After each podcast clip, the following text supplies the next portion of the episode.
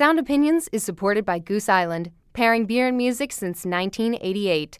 Goose Island Beer Company, Chicago, Illinois. Listen critically, enjoy responsibly. You know, I guess I think I've always been a professional critic, you know, or some sort of professional appreciator or something.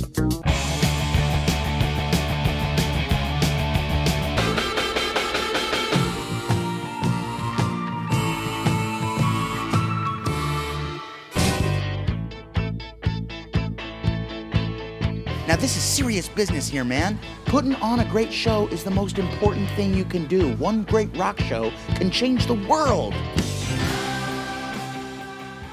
Most rockers know what the Gibson Les Paul or the Fender Telecaster brought to rock and roll, but the Moog synthesizer is every bit as important. I'm Jim DeRogatis. And I'm Greg Cott. We'll take a look at the history of the Moog synthesizer, and then we'll review the new collection of Kurt Cobain's home recordings. That's all coming up on Sound Opinions.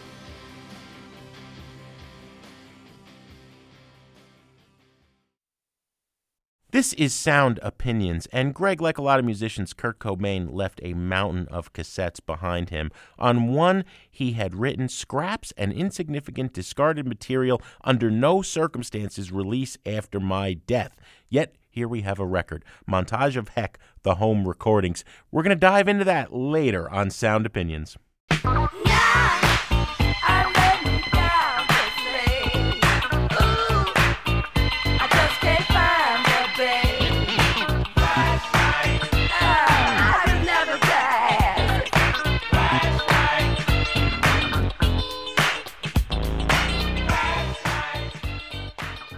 You're listening to Sound Opinions, and that's Parliament with Flashlight from 1978, Bernie Worrell. There are analog synths all over that song. Specifically, that unforgettable bass line is played on the Mini Moog synthesizer. When we think about analog synths, Moog's probably the name that comes to mind immediately for a lot of people, and for years the company's flagship has been the Mini Moog Voyager, a slightly modernized version of the same keyboard on that Parliament track. You know, Trent Reznor in an interview recently said the Minimoog's the archetype of what a synthesizer is and should be. So we were surprised when the Moog Company announced recently that it would no longer produce that particular instrument, especially as it comes at a time when interest in analog synths is higher than it's been in years. You look at the charts, you've got M83 and Passion Pit scoring hits that bring back that vintage sound of the 70s and 80s. Last year, you had Future Islands topping a lot of critics' best of 2014 lists with Seasons Waiting on You, a very retro synth-heavy song. So now you've got acts like Chvrces, Grimes, Carly Rae Jepsen, even Taylor Swift making synth-pop-inspired records. When Robert Moog debuted the Moog synthesizer back in the late 60s, I mean, little did he know that his creation would become the centerpiece of so many records for so long. Greg, it's no exaggeration to say the Moog is as important to rock history as the Fender Telecaster or the Gibson Les Paul. Why do musicians love these instruments so much? We thought it was worth revisiting our chat with Brian Kehew from back in 2010. Now, Brian's a musician, a producer, he's been a historian for the Bob Moog Foundation, and we started by going over the early history of the Moog. Bob Moog started developing electronic music instruments in the early 60s, starting with the theremin. He loved those things.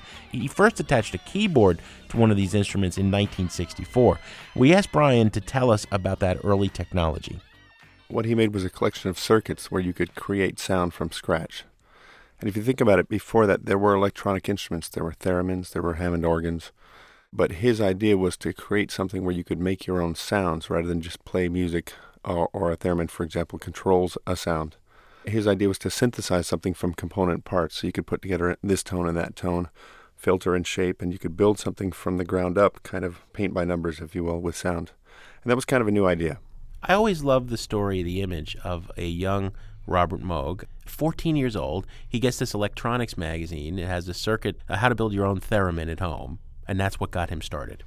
Yeah, the theremin was actually an obsolete instrument by the time he was getting into it. It was designed in the 1920s by the Russian inventor Lev Theremin, and Bob had kind of been interested in this thing, but it was kind of over and done by the time he did it. They'd tried to make a few commercially, and they'd failed, so he thought, here's a cool circuit I can build, and then he and his father put together the very first ones that he made in the workshop below their house. by the time in the early 60s he gets to actually building the first Moog synthesizers, as you said, collections of circuits. We think of a synthesizer today, I think most lay people, as something with a keyboard. But these things were huge. They were like the size of a refrigerator, all these different modules that you had to, like an old-fashioned telephone switchboard, you had to patch in and out. And the first one was like $11,000. Well, one thing that was cool about it, and I think this is a great idea even for today, was his circuits could be designed to be combined in any size. So you could actually get a very small one if you wanted. Most people didn't. They wanted more power. They wanted more flexibility. But you could buy, just one or two modules and use a filter on your radio or on your keyboard. So it's like buying applications for your phone. You can't have enough of them, or software for your computer. When do we start seeing applications of this device into popular music? Well, popular music is an interesting term. The first popular record with the Moog was Wendy Carlos, who created Switched on Bach, which is a classical record done with synthesizer only.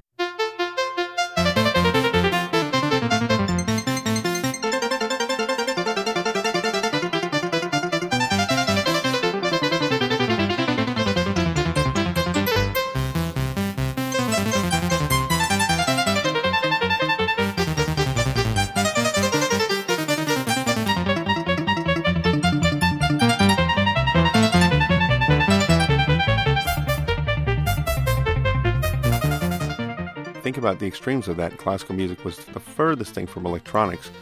So in a way, for her to be using it was a very bold step. It was to try to prove that this was as valid an instrument as a piano or a violin, which is considered very traditional, although they are technology of their time. So it was kind of interesting. The thing we always have to point out to people is when Wendy was making the music of Bach on the synthesizer, this was a monophonic instrument at the time, which meant you got one note at a time. So to make a chord, you would have to overdub 4 or 5 notes, right? Exactly. You'd take one pass and do the low notes in the chord, and then one pass do the middle notes and so forth. So how long do you figure it took her to actually do the whole Bach concertos that she was recording? It's fascinating to listen to because there's so many notes in those as well, too. But when she recorded things, it was also not the easy way out. The way you and I might do it is to get the keyboard from a shop and then plug in the flute sound and play it. But she would create the sound from scratch and then also vary it as she played the way a real player plays. So it's not just a beginner's version of it. It's the most advanced form of it is to make the sound shape and change as you play, which most keyboard players still don't do.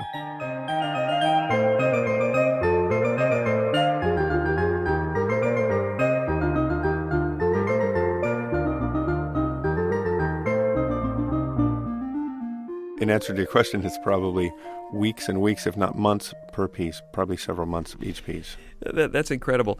Where did she get the idea to apply to a piece of music like that? I assume that prior to this, Brian, it had been used primarily for avant-garde music, experimental type music forms? Yeah, the cool thing was, though, that there's a few pop people that you wouldn't expect had bought synthesizers, like the Byrds and the Monkees, and they were some of the first synthesizer users. Mm-hmm. But they weren't doing records that were very well known, and the little bits they did use is just kind of space noises.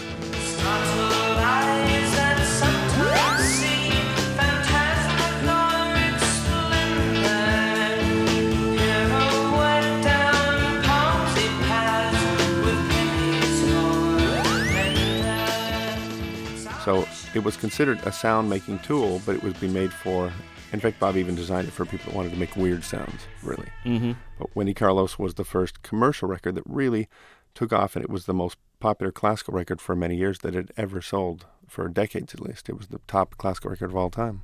How difficult would it have been for someone in that era to play or even master this instrument? For a layman, what's the difference between learning to play the Moog synthesizer and, say, a piano or a saxophone? Oh, it's playing it itself is not the hard part. It's because this thing comes with no preset sounds that's the real challenge. So it comes out of the box and you unpack it. You've got to set up a bunch of cables and switches and knobs. Even to get the worst sound out of it, you've got to get something going. And the funny part was for many years they didn't even have an instruction manual with it. They'd not really written one out. What they used to have was a piece of paper called a patch diagram. And you draw the kind of picture of the synthesizer, and they would draw in the chords and the switches where you might want to put them to put a beginning sound. And you'd start there, turning knobs up or down and adjusting settings so you can get what you wanted out of it. But it would definitely be frustrating to a lot of people, and they used to I think they really didn't understand that when they first built it. They were engineers and people that understood how things worked, so they kind of assumed that the dumb musician could do it too, and it didn't always work that way. Let's talk about when it began to be a more practical instrument in rock.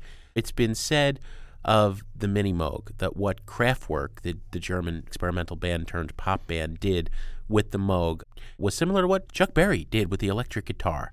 But when did we start to see smaller machines that had the keyboard attached that weren't the size of switchboards? It actually wasn't Moog's invention to do that, although they had made very small systems. As I said, you could buy a small thing for your school or for your, tabletop if you wanted to. But in England, there was a little keyboard called the Synthy, the VCS3, if you will. It's a little portable English synthesizer that has three oscillators and a filter. And that very much was the first small portable type kit you could take around. A lot of people like that, and I think Moog was even inspired by that. And they soon after made their own Mini Moog, which is a small version of the big system. So the Mini Moog became the most well-known keyboard probably in the 1970s. I think it outsold everything by far.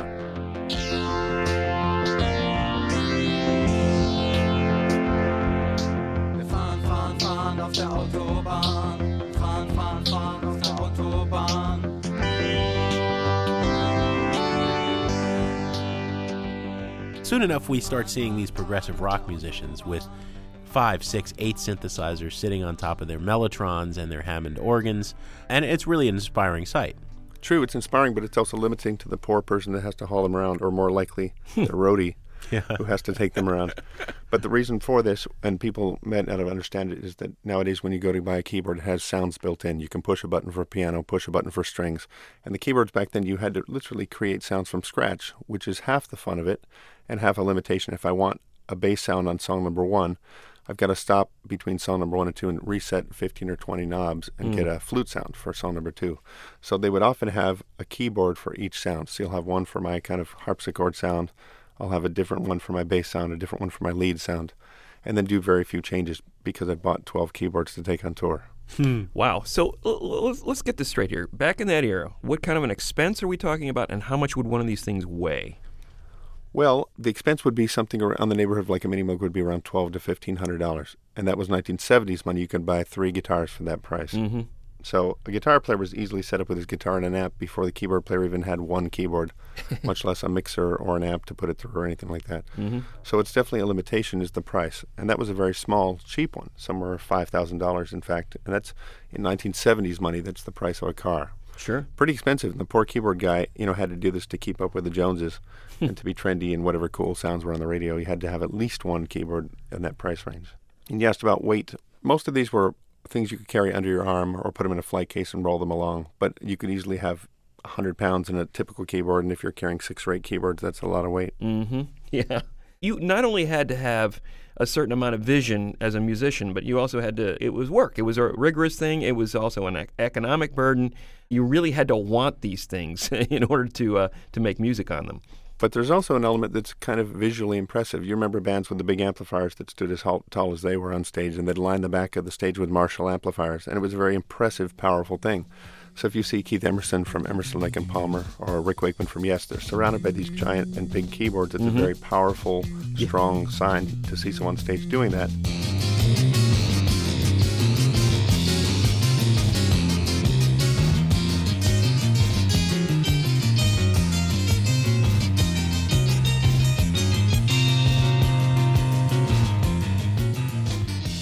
Nowadays, if the same person walks out with a laptop, it's not very impressive. So there was an element of it that was actually great for showmanship. It was great for the power of rock and roll. It was great for exciting people. And people said, I want to be that guy up there because he's surrounded by all these cool things and making it into great music. You could not help but wear a cape while playing one, right? Or silver boots or something like that. Yeah, for sure. Brian Eno's ostrich feathers. Yeah. Yes. For people who've never had the pleasure of tinkering with a memory Moog or a Mini Moog, and I have. I'm a drummer, but I love these machines. I think one of the things that's hard to convey to people is just what you were saying before. You might have to turn 15 knobs and dials to get a sound. That can be frustrating. If you want to say, and please make your synthesizer, the producer says, sound like a flute. Good luck. Maybe you'll get there in an hour, maybe you won't. In the meantime, you're going to hear the Martian elephants and the narwhals wailing. And that's the joy. You never know what's going to happen when you turn one of those knobs. It's very true. And in fact, when I first got my first synthesizer in the 1970s, I had no idea how it worked, but we would set it up and make a noise, and I'd fess with the knobs until I kind of learned what function that one did. Oh, that makes the pitch go up and down, and this one makes it darker and brighter. This one makes... So it's a challenge, but it also means that you're going to create something unique to you because you're not trained the same way as everyone else. So a Brian Eno would sound different than the guys from Kraftwerk, and that would sound different than Keith Emerson because they knew how to work it in a different way. Now it seems to be so strange. Yeah. Now it's...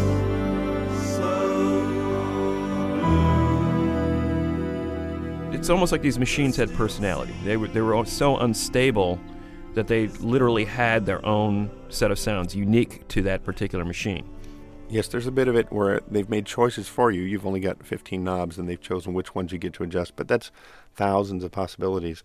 And so as you're playing with it, you're going to come up with some really interesting things that maybe a trained person, in fact, like myself, who knows what he's doing now, of course, would not make the same choices because that's not the way we do things. But some kid who walks in and just turns knobs could make an amazing sound. I think that that's one of the things that bands are going back to now.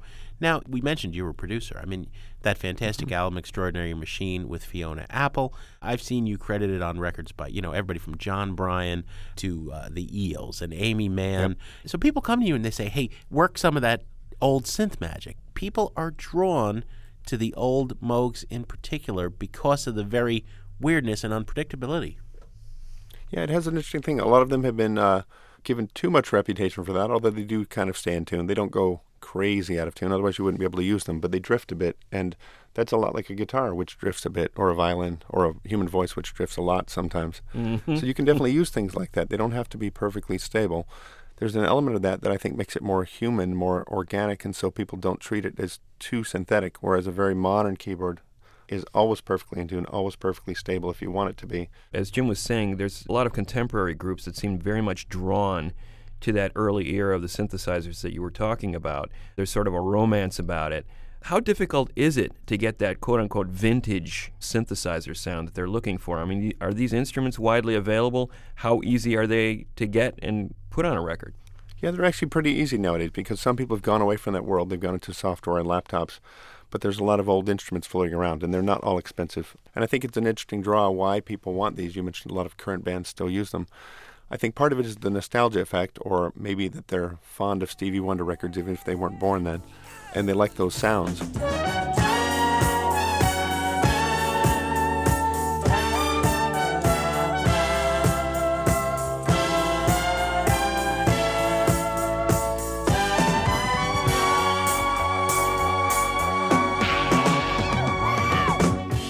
The other part is the interface is so much fun. Volkswagen called it Fahrvergnügen, which is the human interface. How much connectivity do you have with your thing? How much controllability?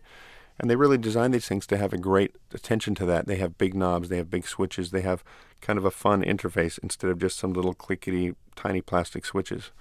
So in a lot of cases, I think people are drawn to it because they enjoy working the instrument.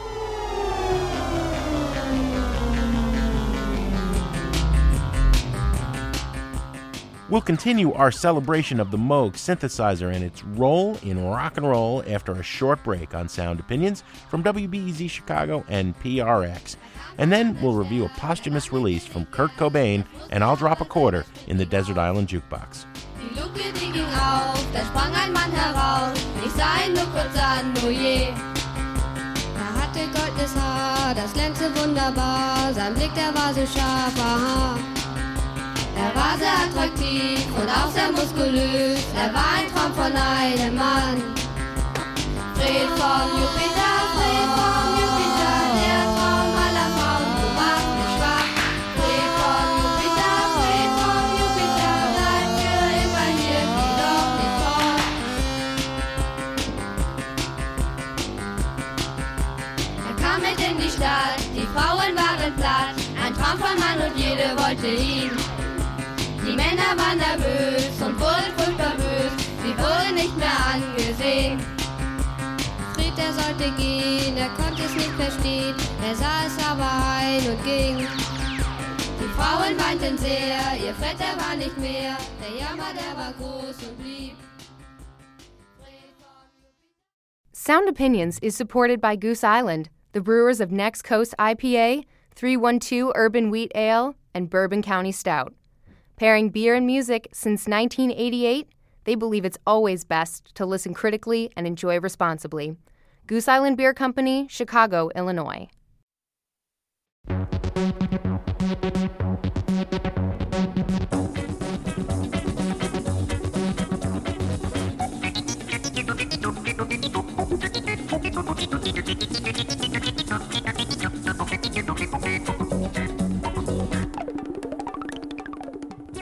Welcome back to Sound Opinions. I'm Jim DeRogatis. My partner is Greg Cott, and we are exploring the legacy of the Moog synthesizer with our guest, Brian Kehew. Brian's been a historian for the Bob Moog Foundation. He's an author, producer, musician. He had a band, the Moog Cookbook. Brian, that was a project between you and Jellyfish keyboardist Roger Joseph Manning that put out 3 albums with a whole lot of Moog on them. The idea of the band was the two of you would make sounds for these records entirely out of vintage synthesizers. Yeah, it was definitely a concept idea even before we started, but there were a lot of records made. Just after Switched on Bach came out, people saw that this record had come out and sold millions of copies doing Bach on the synthesizer. So why don't we do Rolling Stones? Why don't we do Burt Bacharach? Why don't we do country music on the synthesizer? And then we'll have a million-selling record, and it never worked for anyone else again. So there are tons of these records out there, and they're all pretty funny.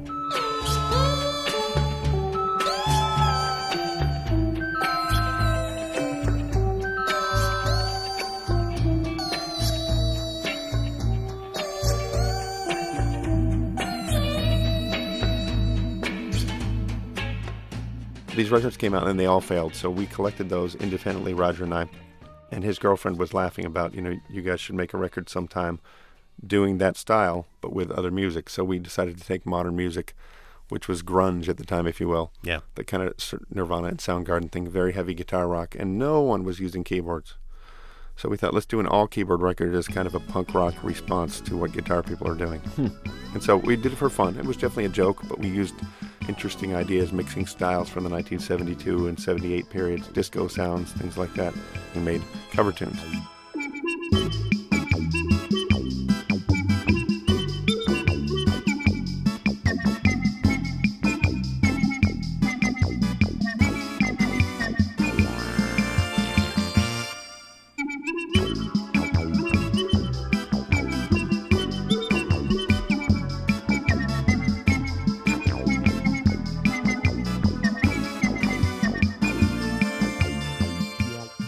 It was kind of funny to poke fun at the people who thought synthesizers were the sound of the future when they were actually becoming the sound of the past.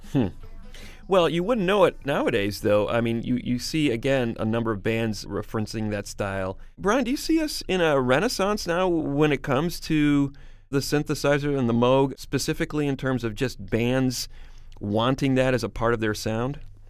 I think what's interesting about it is it had a period when it went away, and I was talking about the period in the 80s and 90s when things got more digital.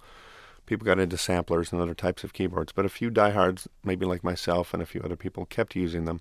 And then it came around that people said, those are not dated anymore. Kind of like bell-bottom jeans did go away for a long time. It's not a trend anymore. It's just kind of one of the features you can do. But the style came around as being a very valid thing. People said, I like analog synthesis. I like things with the big knobs and switches on them. I like to work that way. Kind of similar to the way you buy a 1950s-style Fender guitar, but it's not considered retro. I'd like to hear you talk a little bit about not only today's innovators, but the ones that you consider essential from the early days. Sure. You can look at 1960s with Wendy Carlos's record in the Bach thing, and then it turns into a little bit of the Beatles using it, and a little bit of Keith Emerson and Yes with Rick Wakeman. And then some jazz people took it over into the jazz formula, which is completely different, but a good kind of expressive way to play the synthesizer, and it was Chick Corea and Herbie Hancock, Joe Zawinul.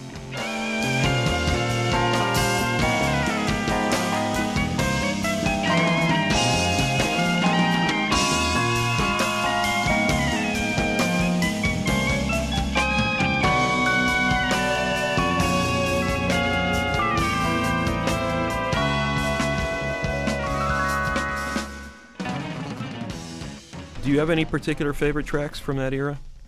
Well, definitely the standout track that everyone remembers is Lucky Man by Keith Emerson. Mm-hmm. And I think it's just a very clean, simple Moog sound. He had just got the synthesizer probably that day, and they were learning how to work it. So it wasn't the most advanced sound. It was very simple, but it works very definitively as like, this is a Moog synthesizer, and this is what they sound like.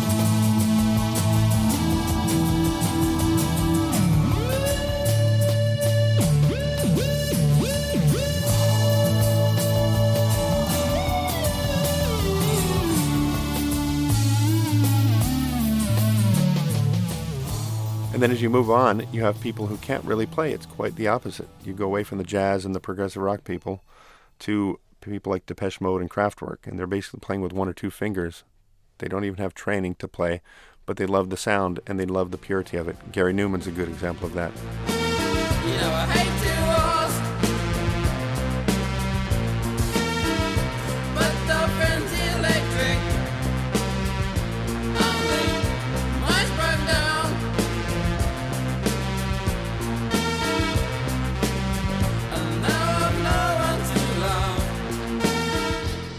Kind of did riff rock, maybe like Black Sabbath used to do, but on synthesizer. Newman was coming out of a punk band. I mean, he was in a guitar-based punk band, and then he said, okay, I'm going to use these newfangled instruments to create my punk sound, and it happened to be a keyboard. Exactly. And the same aesthetic applies to that. We don't want to play too much. We don't like to play long solos like Eric Clapton. We want to play short, melodic parts for songs. And then early records like Depeche Mode and Joy Division, people like that started using their keyboards to bring out a new sound, a modern sound to them, but not referring to the jazz or the rock or anything like that. And what about today? Well, today there's so many people using it, it's even hard to narrow it down, but you can even back up a few years to people that kind of brought it back. People like Money Mark with the Beastie Boys started using vintage synthesizers as the lead instrument, and it became a very cool thing.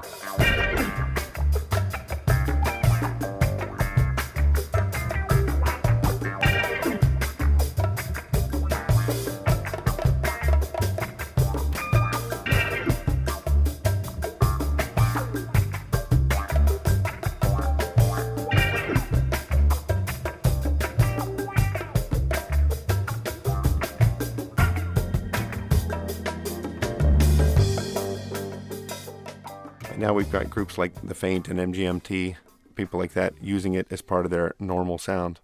And one of my favorites is a band called Kinky. They're a Mexican group. Yes. Sometimes lives here in L.A. And they're amazing because they mix the style of traditional Mexican Latin rock, and they have guitars and amps and drums, but they have percussion, kind of like Santana would do, if you will, but also mixing it with the DJ and dance and electronica sounds, which is really cool, very powerful.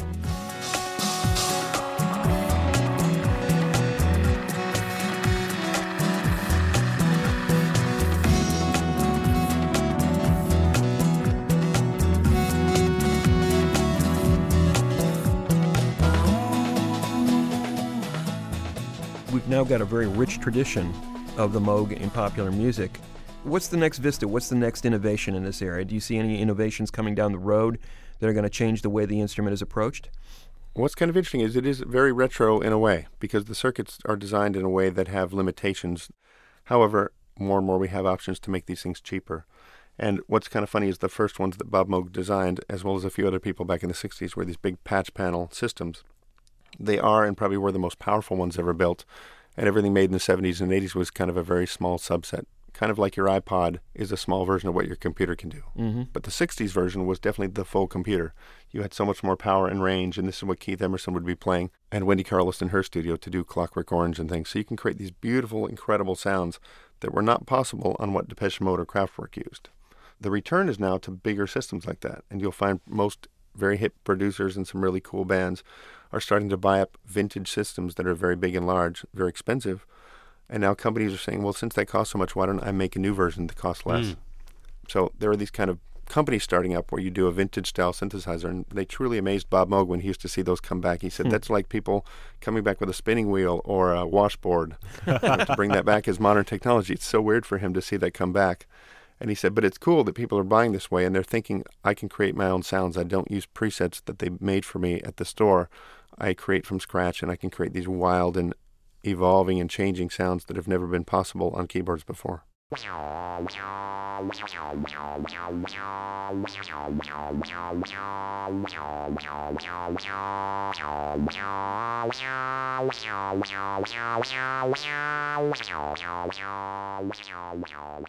Kehew is the former historian of the Bob Moog Foundation. He's also a musician, a producer, and the founder of the Moog Cookbook.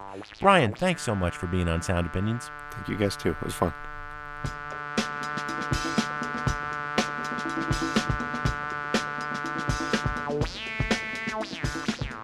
Now, Greg, to wrap up our love letter to the Moog, I think we each have to pick a song that we really love, prominently featuring this instrument. So many choices, and you are really killing me by forcing me to narrow it down to just one. But I'm going to go a little bit far afield into the jazz world, and the way jazz sort of started to influence rock and vice versa in the early 70s. Really important to note that when a serious jazz musician like Herbie Hancock adopted the analog synthesizers for his own use, that was a serious moment for this instrument in legitimizing it. Because here you have a guy who was, creating massively popular jazz recordings in the 60s on piano and keyboards, not only in his solo career, but with the Miles Davis Quintet. You can't get any more legit than that. Serious musician chops with Herbie Hancock. Here he is adopting this new technology, creating wonderful jazz fusion music with it in the early 70s, specifically with the group The Headhunters, which he formed with bassist Paul Jackson, drummer Harvey Mason, and saxophonist Bernie Maupin. Their 1973 debut record, you're going to hear right off the bat a marvelous use of analog synthesizers as the basis for a classic jazz track called Chameleon. It would be covered countless times afterward, not only by jazz musicians, but by rock bands like Government Mule and String Cheese Incident. The bass line in this track is not created by a bass guitar, but in fact by Herbie Hancock's ARP Odyssey synthesizer. It was a close cousin to the Minimoog, a more portable, more affordable analog synthesizer that Hancock used widely on a lot of his recordings at this time. So he's creating this bass line with the ARP synthesizer. He's dancing with the electronic bass guitar as well as the drums, creating this polyrhythmic, funky grid underneath the solos. Borrowing from Sly Stone, borrowing from Parliament Funkadelic, using this new cutting-edge technology to create this cool new sound, and over the top you got the jazz solos. The one that you're going to hear here is Hancock on his clavinet, another new electronic instrument that was widely being used in the 70s by not only people like Hancock, but by Stevie Wonder and numerous other funk and jazz musicians. Here it is, a portion of Chameleon, a cutting-edge analog synthesizer track from the 70s from Herbie Hancock's Headhunters on Sound Opinions.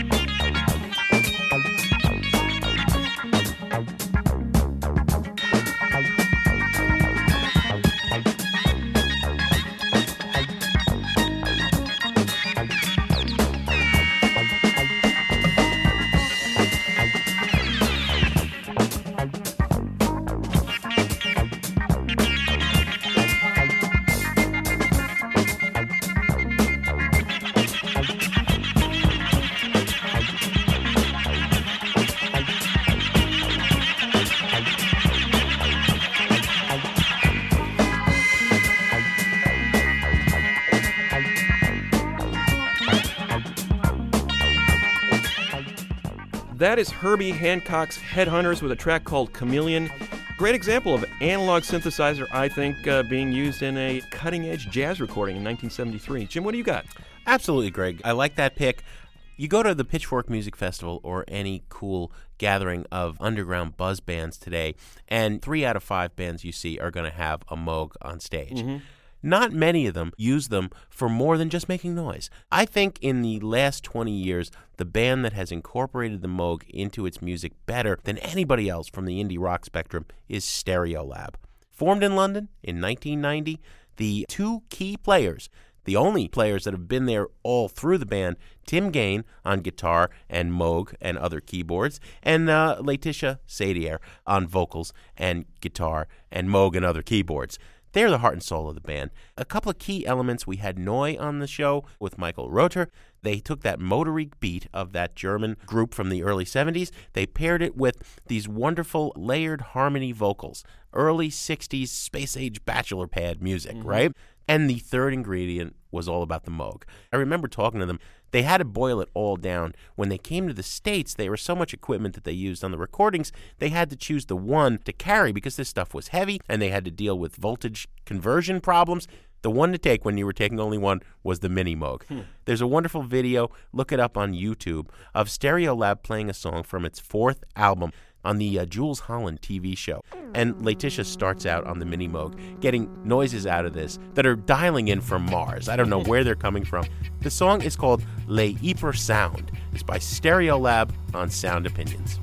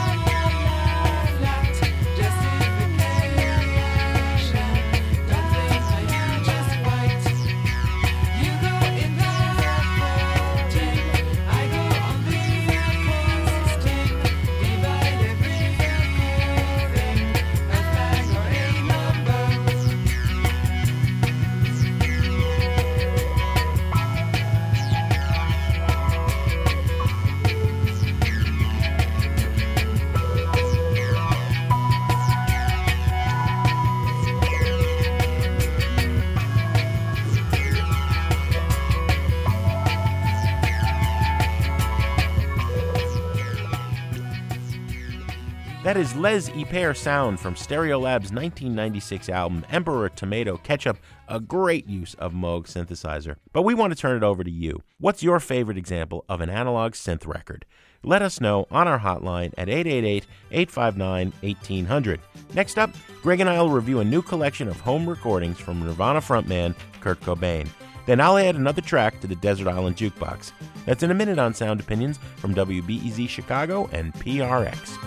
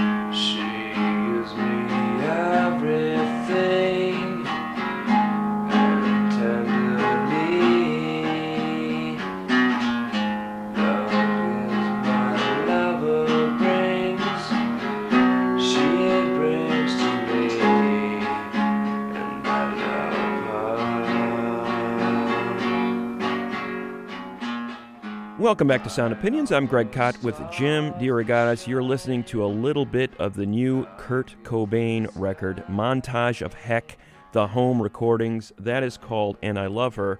Familiar to most of our listeners, I would imagine. It's a cover of a great Beatles song done in an intimate acoustic fashion by Kurt Cobain. Cobain, of course, killed himself at the age of 27 in 1994. But the legacy burns on. He left behind only a couple of official studio records in his brief lifetime with Nirvana and has gone on to sell millions of records posthumously. The estate of Cobain is estimated at hundreds of millions of dollars. It is that estate, which is overseen by his widow, Courtney Love, and his only surviving child, Frances Bean, who authorized a recent documentary film by Brett Morgan called Montage of Heck. It was released earlier this year. In the course of researching that film, putting together this intimate look at Kurt Cobain, the private person as opposed to the public celebrity, Morgan was given access to about 200 hours of tape that Cobain had put together in creating demo recordings, just goofing around, of him strumming in front of a television set. Now that 200-hour archive has been winnowed down to a 13-track CD, a double vinyl album, and a 31-track box set, which is being billed as Montage of Heck, the Home Recordings. Here's a sample of what's on those particular recordings. It's called The Yodel Song from Kurt Cobain, Montage of Heck on Sound Opinions. Yodel, yodel, yodel.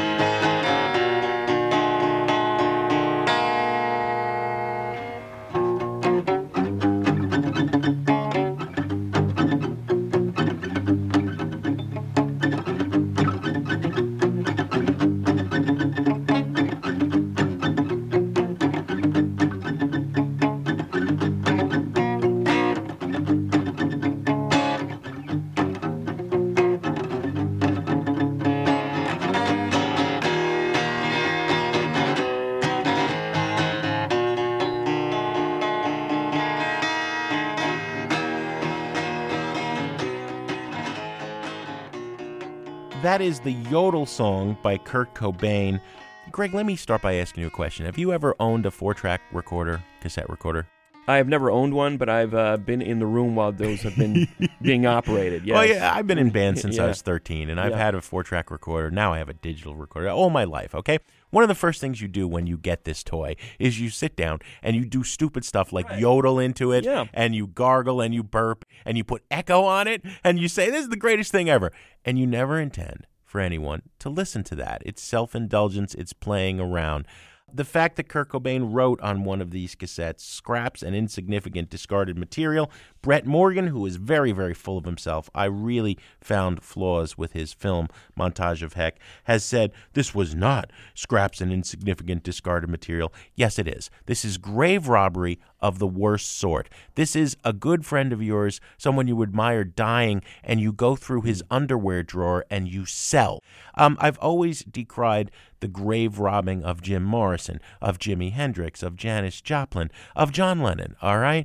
Picking through the scraps left behind. All of these artists were visionaries and were meticulous about what they released in their lifetime. You know, Kurt Cobain could be very, very sloppy on stage in explosions of chaotic noise with Nirvana, but he was a control freak. Interviewing him when In Utero came out, he was very much in control of every note that was released officially as Nirvana music. The fact that these songs, the yodel song, which is just him yodeling, these guitar strum songs, these ambient songs, these yelling songs, these shoutings, the fact that this is seeing the light of day, it's just, it's of interest to biographers, and no one else should ever have heard this. This is a trash it for the content of this recording and a double trash it for the impetus of releasing this stuff from an artist we all admired so much. I can't express how appalled I was when I first heard this, Jim. I admire Cobain a great deal. I think he was one of the great songwriters of his particular time. I think the work holds up very well. This is a desecration of that legacy. The fact that Cobain did not leave behind a will dictating how his work should be handled. And what happens is that your detritus, which is what this is going to be picked through, and it's going to be released. And people are going to sell that. They're going to sell it, and there are going to be willing people out there who want to buy it. And it's really a disgrace. I think he would be appalled if he was able to understand what was going on here. I'm looking at process. We want a window into process. Gee, how did the Beatles make those amazing recordings? How did Kurt Cobain make the songs that ended up on In Utero, one of the masterpiece records of the last 40 years? Yes, we want to know that kind of thing. But these recordings give us very little insight into process and more into the stoned ramblings of an artist who is distracted and bored. And we don't really get a whole lot of insight into the mind of a creative talent. It is an exploitation of the first order in the history of the Elvis Presley, Jimi Hendrix, Tupac Shakur desecrations. It's right up there with the very worst of that. You should feel dirty for even just touching the thing. Should be avoided at all costs. I can't express trash it enough about this particular recording, but yes, we do want to hear what you listeners have to say about this recording. Give us a call at 888-859-1800 and express your opinion about Montage of Heck, the home recordings. I tell you, little buddy, this whole island is bewitched. Just a castaway, an island lost at sea. Now I'm stranded on my own, stranded far from home. But come on. You remember we were shipwrecked together? Stranded. As often as possible, we like to take a trip to the desert island and play a record we cannot live without. Jim, you're popping a quarter in the desert island jukebox. What are we going to hear? Greg, the track I'm going to play, I'm doing for two reasons. Number one, I got such good response to my last desert island pick, that band Red Buckets from the indie rock 80s in New Jersey. I thought I'd go back to that era. So many great bands, right? They were too late for punk when the spotlight was on this kind of music, and too early for alternative. So there were so many bands that kind of never got heard outside of very small clubs and college radio, left a legacy of recordings that were only on vinyl and are now forgotten, right? I'm going to play another band in that area, but also when we met our current intern, Libby Gormley, a few weeks ago, I start singing this song, The Gormleys Will Miss Me, and everybody on the Sound Opinions production staff started looking at me like I was crazy, okay? But I couldn't help it. You know, that name was part of this great song by a band called the 27 Various from Minneapolis. Now, Ed Ackerson was the leader of this band. They put out 5 albums between 1987 and 1992. The band he had before that, a mod revival band called The Dig, and the band he had after that, you were very fond of, Polera, yes, which was the American shoegaze band, the best American shoegaze band. Both of those groups got much more attention than the 27 Various. But I love this group. They were taking something else era kinks, and Robin Hitchcock Nobody in America ever imitates Robin Hitchcock or is inspired by Robin Hitchcock and the Paisley Underground sound of those California psychedelic revivalist bands and really exploring that music. I love all five albums, incredibly hard to find. Several of them were vinyl only. A few of them are on CD. Those are really obscure. I'm going to go to the most obscure of these records, the first album. Now, in time, the 27 Various became a very good quartet. Ed Ackerson on guitar and vocals, my buddy Jed Mayer, one of my oldest friends, on drums, another of my oldest friends, Jay Orff, on bass and vocals. They toured a lot. I did some touring with them, but in the very beginning, it was just Ed, the guitarist, vocalist, songwriter, and the drummer, Jed, just the two of them, made this record called High. And one of the highlights of this record is this song, The Gormleys Will Miss Me. Now, it's very Hitchcock derivative, okay? But it's about this guy who's singing about how the next-door neighbors, who he always annoyed, are going to miss him now that he's gone. I don't know where he went. Maybe he went off on tour with an indie rock band in the 80s. I don't know. But it's very, very funny, and it's my little tribute to our intern, Libby Gormley. 27 Various on Sound Opinions. And the Gormleys will miss me now I'm not around, and I'll miss them too, but for the nagging sound, the dog in the morning. Then I crawled out of bed to have no tea. What kind of pop a man awake with no tea at breakfast?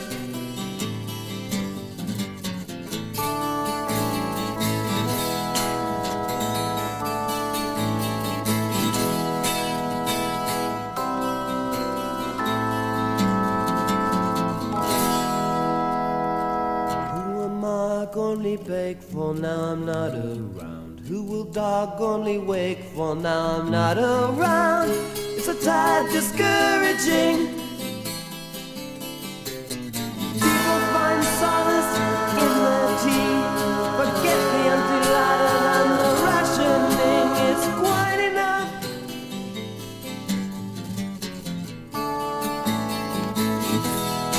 Gormleys will miss me now I'm not around. I fear it's quite grisly while I'm not around. I'd rather not think on it. Dirty dishes come flurry and pray, so they decided they would walk away in search of a wash.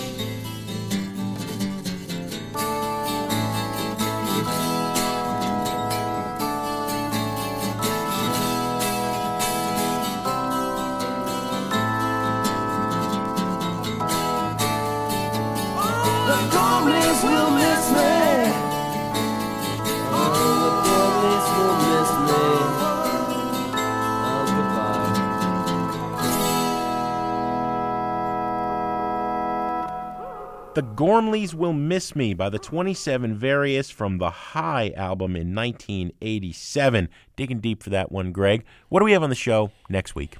Next week, Jim, we've got the top-notch rock journalist Peter Guralnick talking about his new biography of Sam Phillips.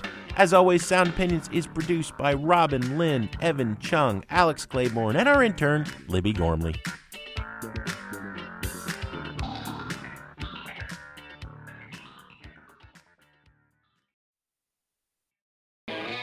On Sound Opinions, everyone's a critic.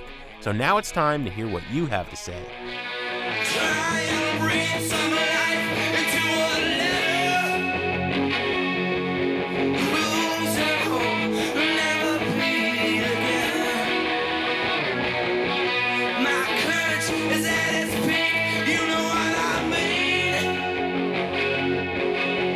How do you say you're okay?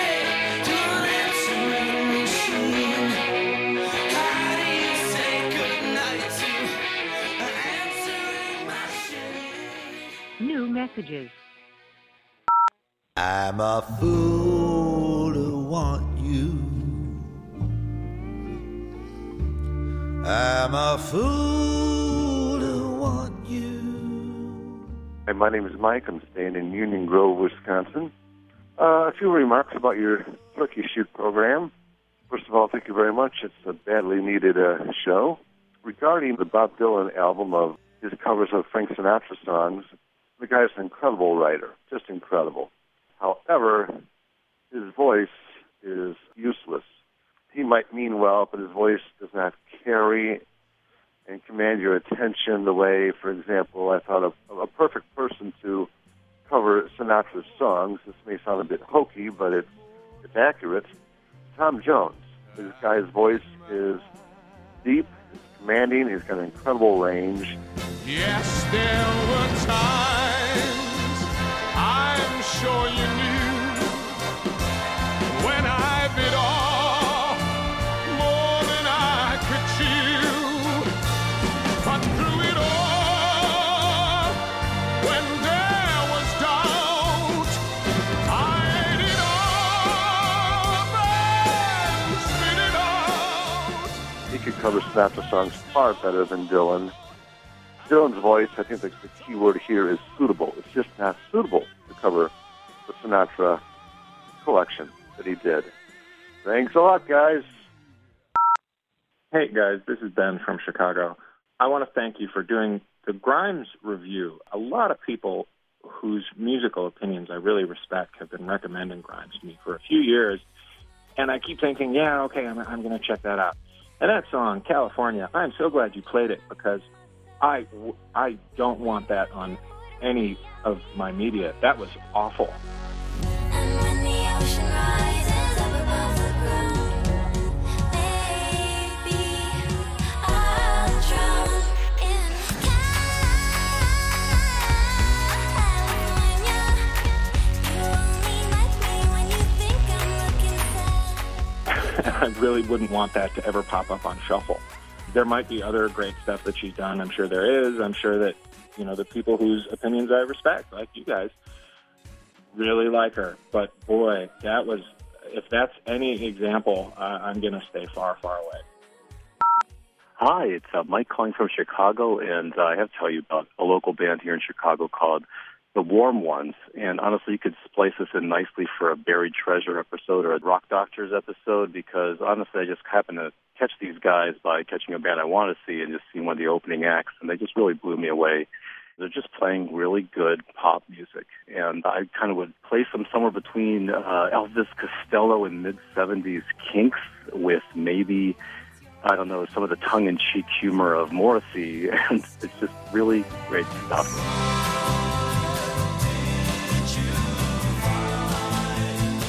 I caught you going through my room. Tell me what you're on to, tell me what you're on to. Along with fingers like small spies, tracing detailed pictures of your eyes. Can't believe I wouldn't notice that you're peering through my window at the photograph of Grimes. Maybe we'd be better off as friends. Although growing in size, these guys could really, really use a champion. And I hope you guys will love them as much as I do. All right, have a great night. Because everything you've ever loved is cursed.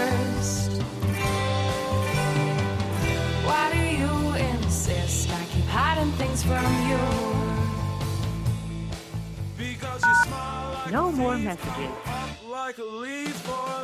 To give us your opinions on Sound Opinions, call our hotline, 888-859-1800. We'll be back next week with more Sound Opinions, produced by WBEZ Chicago and distributed by PRX.